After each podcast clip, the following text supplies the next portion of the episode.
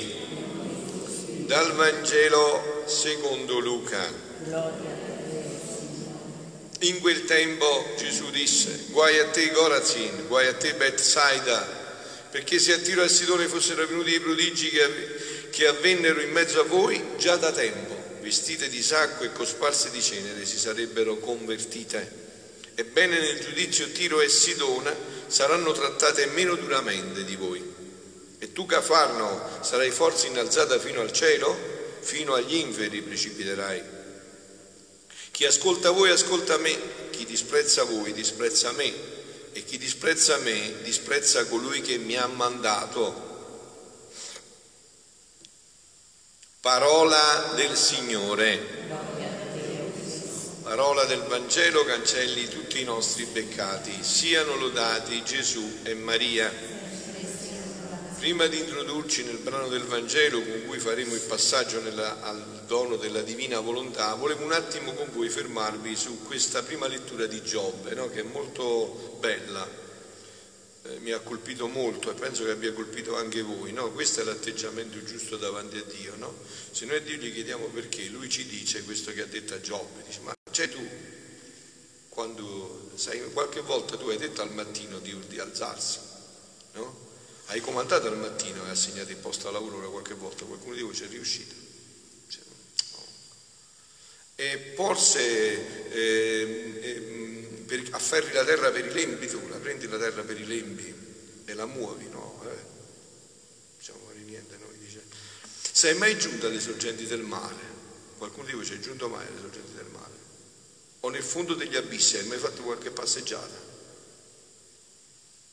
Ti sono forse state svelate le porte della morte? Hai visto le porte dell'ombra tenebrosa? Io no, voi. Hai tu considerato quanto si estende la terra? Dillo se sai tutto questo. Qual è la strada dove abita la luce? Dove abita la luce? Chissà dove sta la luce? Da dove viene il vento? Dove va? Allora, figlio, l'atteggiamento giusto davanti a Dio è questo, no? Di chinare la testa e adorare. Sentite a me che ci troviamo bene. Lasciamo fare a Lui. Se no, avete visto poi come finisce? Come ha detto Giobbe, Giobbe prese a dire, eh, certo tu lo sai, gli ha detto l'ultimo passaggio Dio, no? Perché allora eri nato e il numero di tuoi giorni è assai grande. E Giobbe prese a dire al Signore, ecco, non conto niente non conto niente. Che ne so io di questi fatti? Che ti posso rispondere? Mi metto la mano sulla bocca. Ho sbagliato una volta, ho parlato una volta, non parlo più. Quindi figlioli, questo è l'atteggiamento, anche per entrare adesso in questo brano del Vangelo, l'atteggiamento è questo, cioè Dio è Dio, lasciamogli fare Dio, noi facciamo quello che siamo, delle povere creature Perciò Gesù diceva a Luisa, per chi non si chiede a Dio è nato nell'inferno e l'ha pronunciato un diavolo. Noi sforziamoci di entrare nei suoi disegni, preghiamo di più, diciamo Signore non capisco, è amaro questo calice, non comprendo, però Signore non quello che vuoi tu, non quello che voglio io, ma quello che vuoi tu. No, non ce la faccio, non capisco, a volte non so dove, da dove viene la luce, dove sta il vento, non capisco, però aiutami, perché sicuramente stai facendo un capolavoro, ma io ancora non lo vedo, aiutami. E così possiamo entrare anche in questo brano del Vangelo, no? Voi avete visto che Gesù rimprovera queste città dove sono venuti grandi prodigi, perché non si sono convertite? Cafarnao è senz'altro la città che più delle altre ha visto i miracoli e i prodigi che Gesù Cristo ha compiuto. Eppure non ha colto la sua parola di vita eterna, non ha creduto a Gesù Cristo, anzi lo ha disprezzato. Si dice, è vero, che chi vive con un santo diventa santo anche lui, ma non è proprio vero, non è vero questo fatto. Si può vivere accanto a un santo e vivere sotto il dominio di Satana sono diventati santi tutti quelli che stavano a fianco a San Francesco d'Assisi? No, anzi, sono diventati santi tutti quelli che stavano a fianco a Padre Pio, non so stamattina chi di voi ha ascoltato il commento di Padre Livio a Radio Maria, no? ha sentito quando gliel'hanno fatti proprio quelli che stavano a fianco, di tutti i colori gliel'hanno fatte. No? E non si diventa santi perché vedi i prodigi o perché stai a fianco ai santi. È sempre un atto di decisione, di volontà. Anzi, tu a fianco ai santi ti puoi fare pure grandi diavolo. Questo non dipende da niente. Hai capito? Perciò stiamo attenti a come vediamo le cose, insomma, no? sono diventati santi tutti quei cardinali, vescovi e preti che nel Vaticano vivevano con San Giovanni Paolo II. Anzi, la storia ci dice che dopo la sua morte nel Vaticano è venuto fuori tutto il puzzo di Satana. Quindi non, fa, non ci si fa tanti per contagio, perché si affianca a qualcuno, no? Si fa perché è, ci sono delle scelte da operare ci sono delle scelte da operare. Si possono ricevere e vedere miracoli e prodigi e rimanere con un cuore indurito dai sette vizi capitali, accidia, invidia, lussuria, superbia, eh?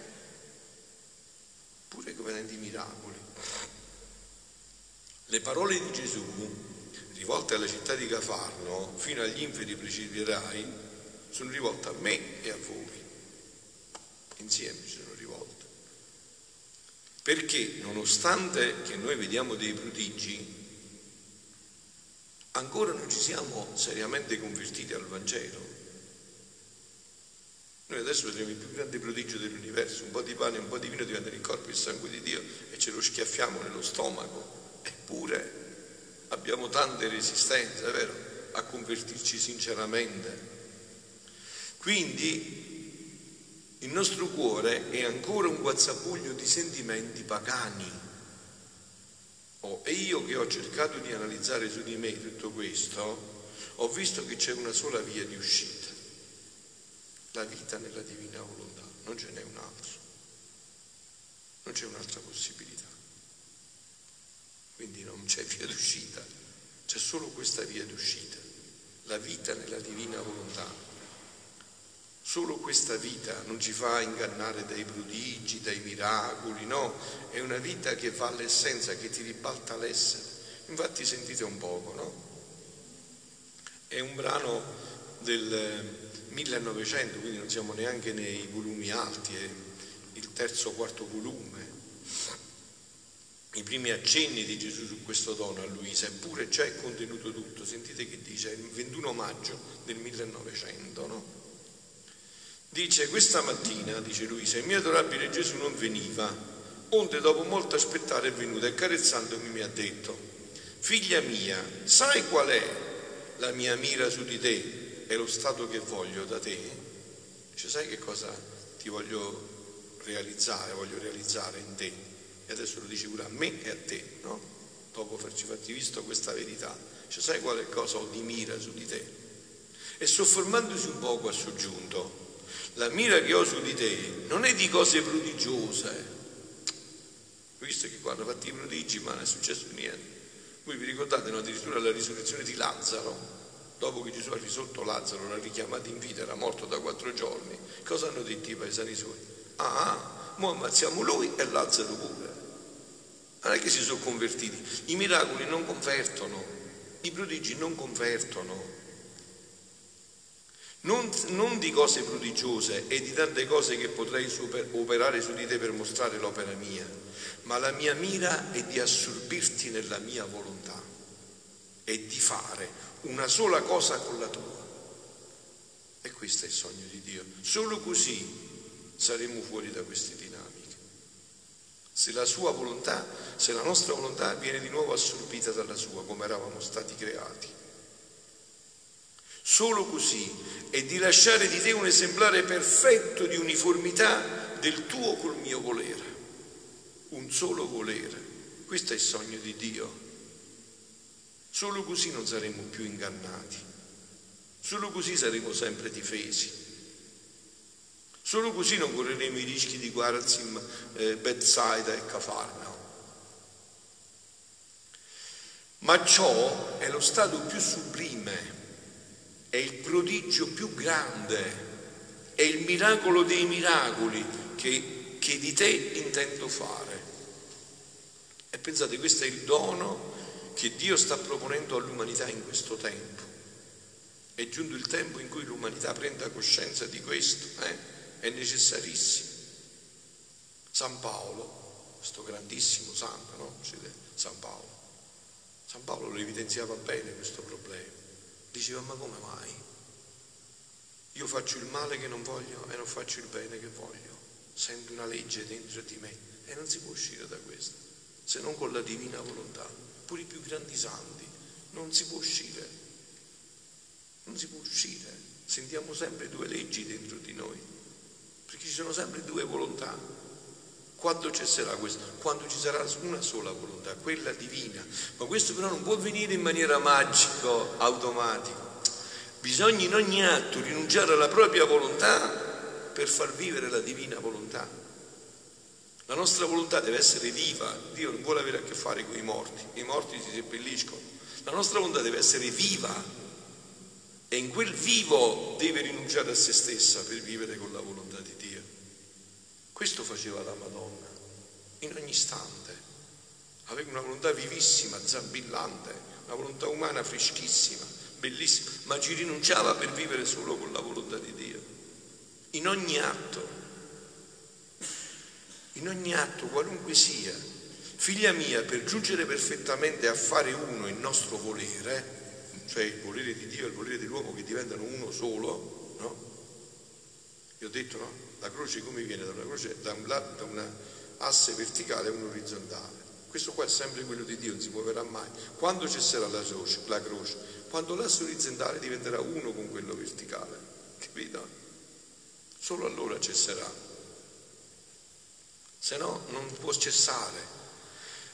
Quindi dice perché per fare uno il nostro volere perfettamente l'anima deve rendersi invisibile, deve imitare me, che mentre riempio il mondo col tenerlo assorbito in me e con non restare assorbito in esso, mi rendo invisibile che da nessuno mi lascio vedere. Adesso Gesù è qua, ci tiene nell'essere a tutti. E dov'è?